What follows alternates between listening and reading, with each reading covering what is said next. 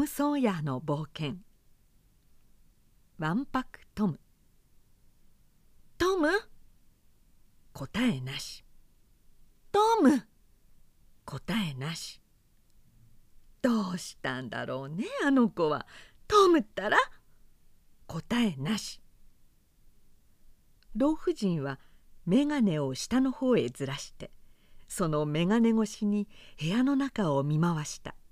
それからまた眼鏡を上の方へ押し上げてその下から部屋の中を見渡した。ポリーおばさんが子供みたいなつまらないものを探すのに眼鏡を使うことなんぞ。まずなかったと言ってよかった。それは立派な眼鏡でご自慢の品だったがおしゃれのためのものでもともと実用のためにかけているのではなかった。なんならストーブの蓋を眼鏡にしていたって同じことだった。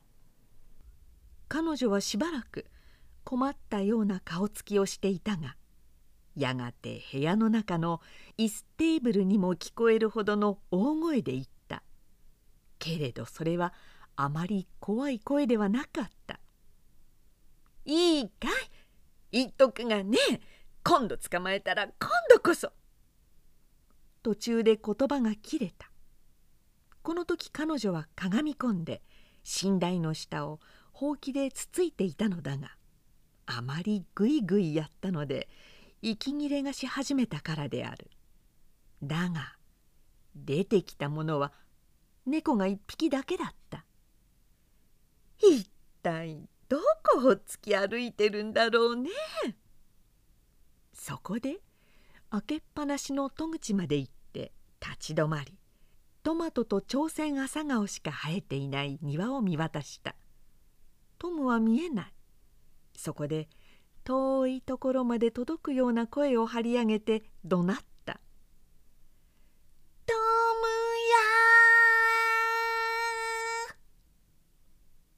ヤ後ろでかすかな物音が聞こえたので彼女は素早く振り返った。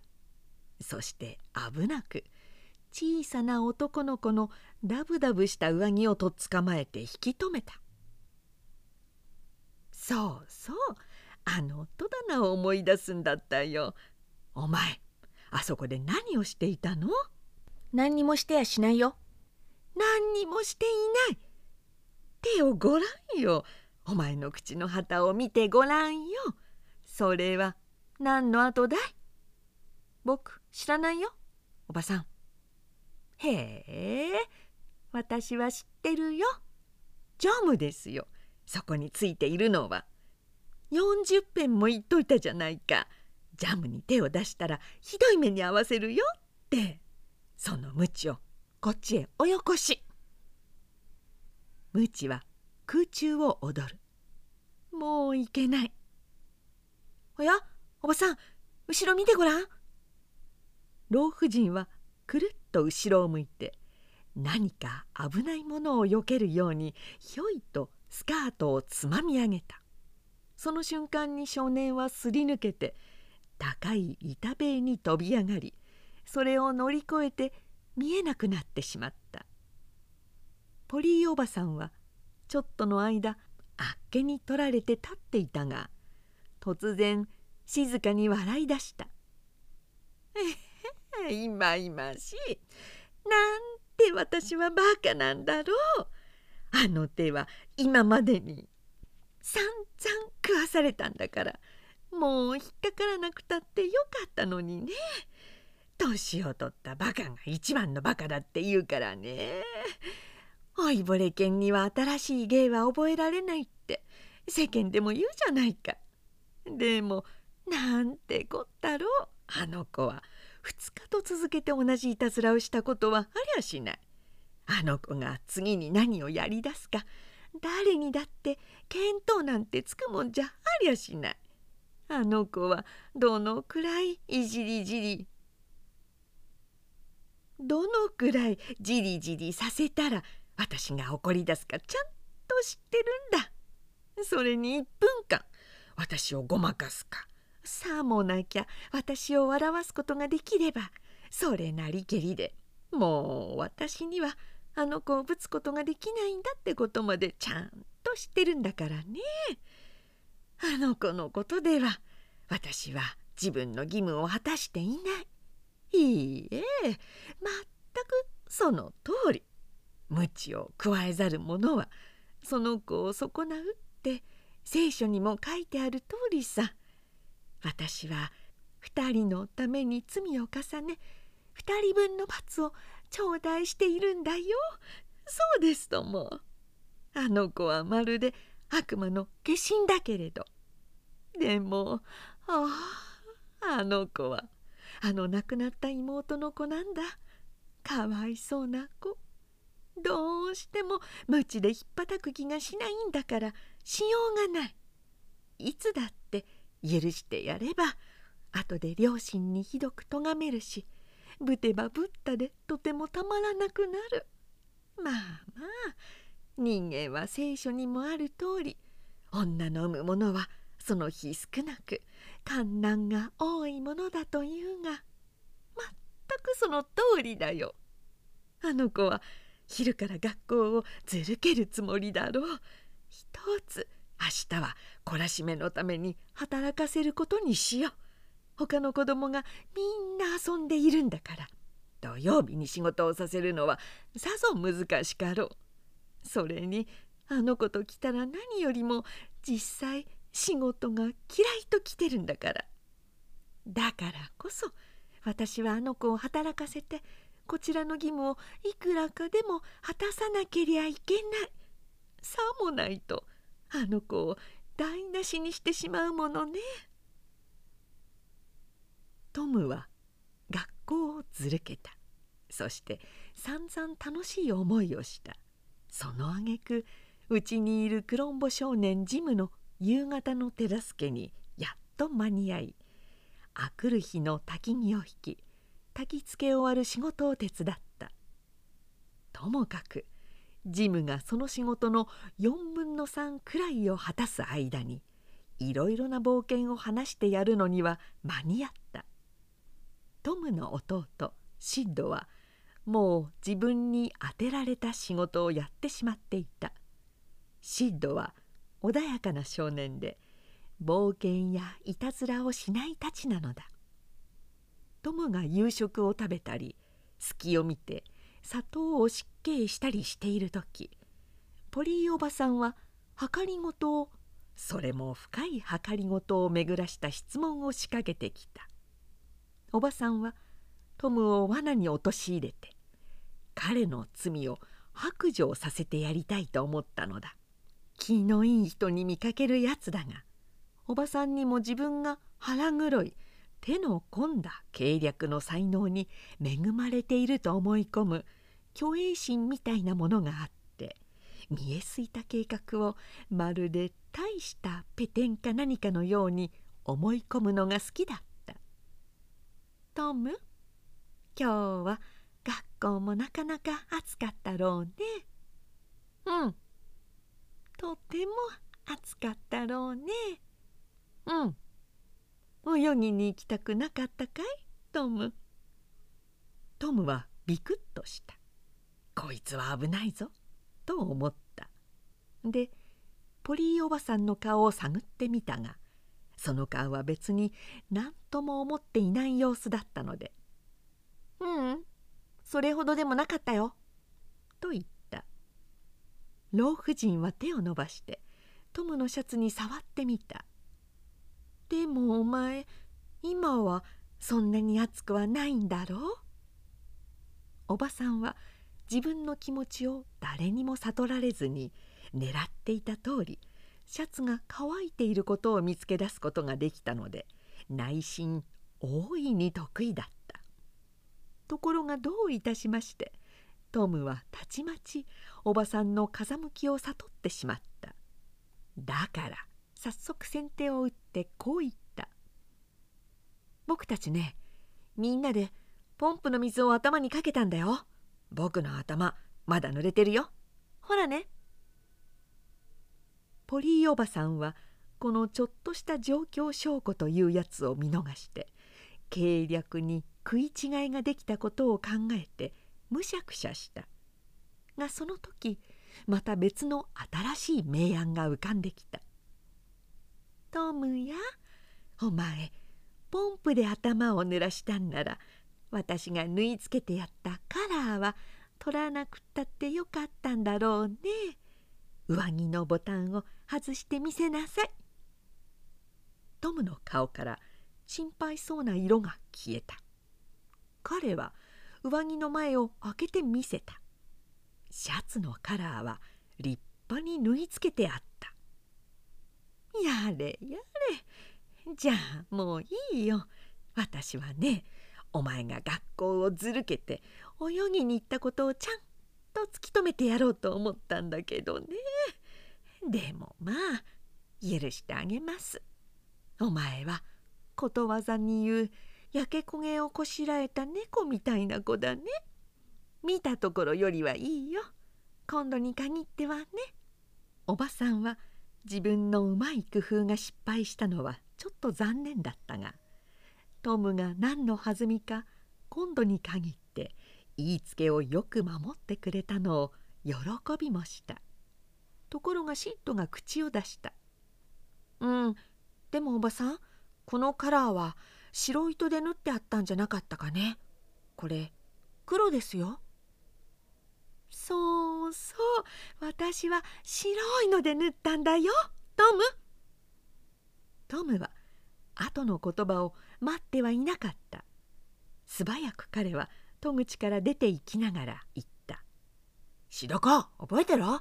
後でひっぱたいてやるから」安全な場所まで出てくるとトムは上着の折り返しのところに糸をつけたまま刺してある。2本の長い針を調べてみた。1本には白い糸もう1本には黒糸がついている。嫉妬さえ言わなけりゃおばさんなんて気がつけしなかったのにな。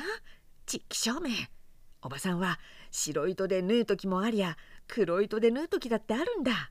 いっそどっちかに決めてくれるといいんだがな。とても両方じゃ覚えきれないや。でもどっちにしろシッドのやつは殴ってやらなきゃ。思い知らしてやるから。彼は村の模範少年ではなかった。どんなのが模範少年かってことはちゃんと心得ていたがそんなのは大嫌いだった。2分も経つか経たぬうちにトムはもう自分の心配をすっかり忘れてしまった。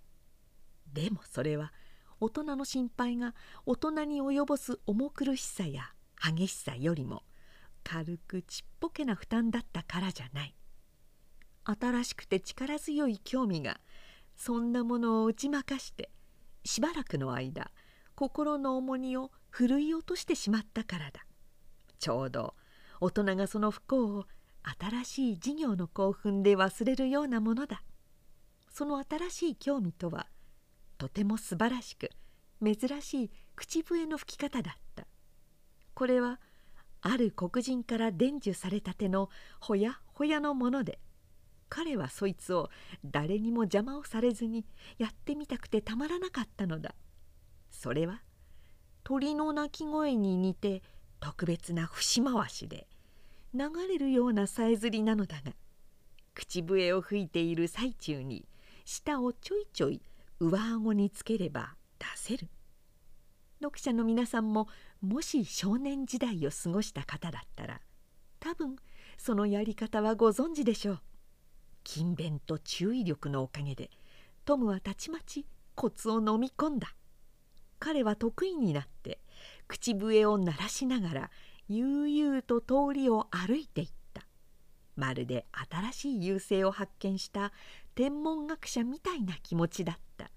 いや間違いなく強い深い混じりっ気のない嬉しさにかけては天文学者よりもこの少年の方がどれほど勝っていたかわからない。夏の夕方は長かった。まだ暗くなかった。と急にトムは口笛をやめた。見知らぬ者が目の前にいる。やや自分よりも大きな少年だ。年頃がどうでも男でも女でも新しく来たものならば誰でもこの貧弱でちっぽけなみすぼらしいセント・ピータースバーグの村では人目を引く珍しいものなのだ。この少年はいい服を着ていた。日曜でもないのに立派な服を着ていた。全く驚くべきことだ。帽子は小ざっぱりしたものだったしボタンとボタンの間の詰まった青い色の短い上着は新しくてきちんと整っていたしズボンだってその通りだった。それに靴も履いていた。まだ金曜日だというのに。それにネクタイもちゃんと結んでいた。明るいリボンのネクタイだ。なんとなく都会風だ。これがトムにはぐっときた。トムがこの驚くべきものを見つめれば見つめるほどそのおしゃれをバカにしてツンと鼻を点に向ければ向けるほどこちらのなりのみすぼらしさがひどく気になってくるのだった。どちらも一言も口をきかない。一人が動くと相手も動く。ただし脇へ脇へと進むからどうしたって円を描くようになる。その間二人は顔と顔を合わせ目と目を見合っているのだ。ついに初めにトムが口を切った「殴るぞ。やってみろ。うんやるぞ。なーにできっこないさ。できるさ。できるもんか。やるぞ。やれるもんか。やる。やれないさ。ぎこちないままたトムが始めた。お前の名なんて言うんだ。お前なんかの知ったこっちゃないさ。なあ。よし。そんなら知ったことにしてみせるぞ。へえ。じゃあしてみせろよ。つべこべ抜かすと本当にやっつけるぞ。つべこべつべこべつべこべっと。さあどうだ?ちお前自分じゃうんとしゃれてるつもりなんだろ?うえ？こっちがその気になりゃ片手を後ろで縛られたって片手でお前なんぞやっつけちまえるんだぞ。へえじゃなぜやらないんだい？できるって言ったじゃないか。おおやるともさ俺をからかってみろ。ふんすぐやっつけてやら。なるほどね。僕は君のように動きが取れなくなったやつをたくさん見てきたっけ。ちぇ自分だけ偉い気でいやがら。へえなんて帽子だい。へんお気に入らないで悪かったね。いいから落っことしてみろよ。落っことしてみろって言うんだ。そんなことをするやつはとんでもない悪党に決まってろ。嘘つき。お前もだろ。お前なんざ辛いばりの嘘つき野郎で手は出せないんだろ。何？じゃあお前やってみろよやいその生意気をもっと言ってみろ。そしたらお前の頭に一発お見舞い申してやら。ああきっとやるだろうな。お前は。うん。やるとも。へえそんならなぜやらないんだい。やるやるって言うだけじゃないか。なぜやらないんだ。怖いんだろう。怖いもんか。怖いんだい。怖いもんか。怖いんだいまた言葉が途切れた。またまた睨み合いとぐるぐる歩きが始まった。今度は肩と肩とが触れ合った。トムが言った「どっかへ消えちまえ。お前こそ消えちまえ。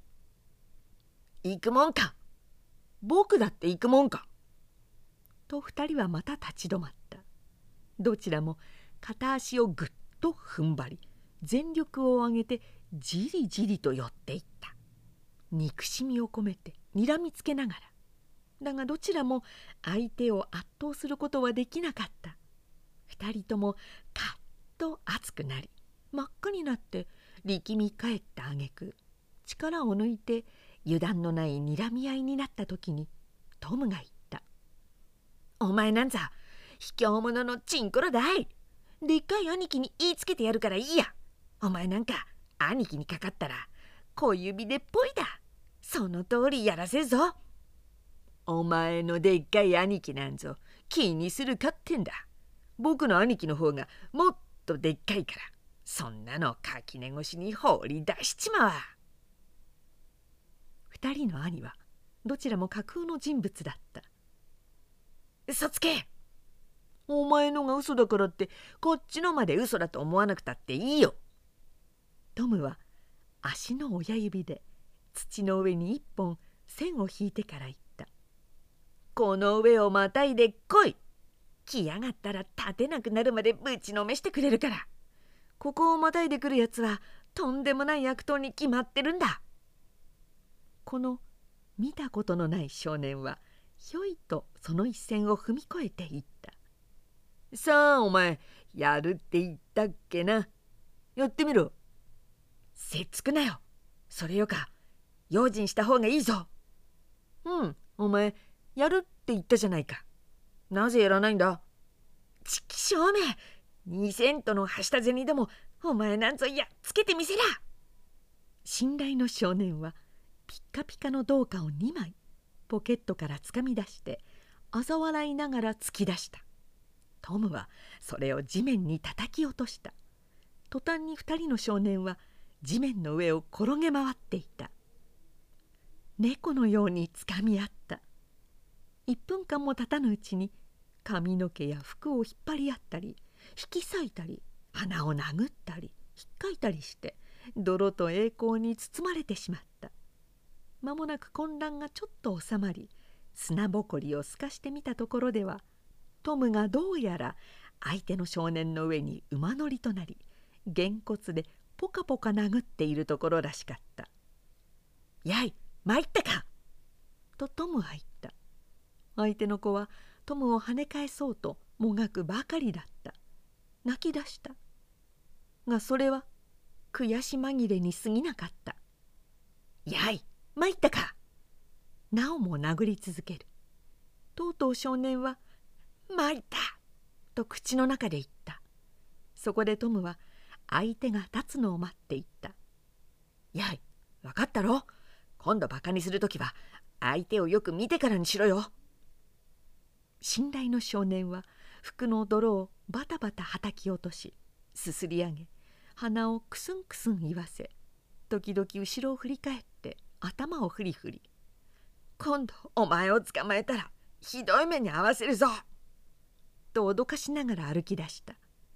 トムはその脅かしにおひゃらかしで答え意気揚々と帰りかけた。ところがトムが背中を向けるが早いか。少年は石を拾って敵の背中の真ん中めがけて投げつけ命中させるとさっと身を翻してカモシカのように駆け出した。トムはこの裏切り者を家まで追いかけていった。そこで奴がどこに住んでいるかが分かった。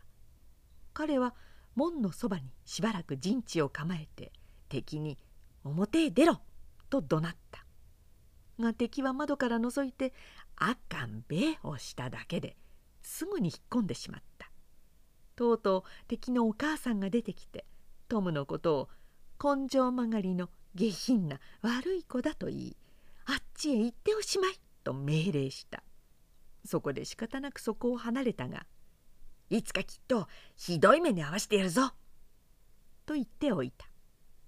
トムはその晩遅く家に帰った。そして窓からそーっと家へ入り込んだ時伏兵を見つけた。それはすなわちおばさんだった。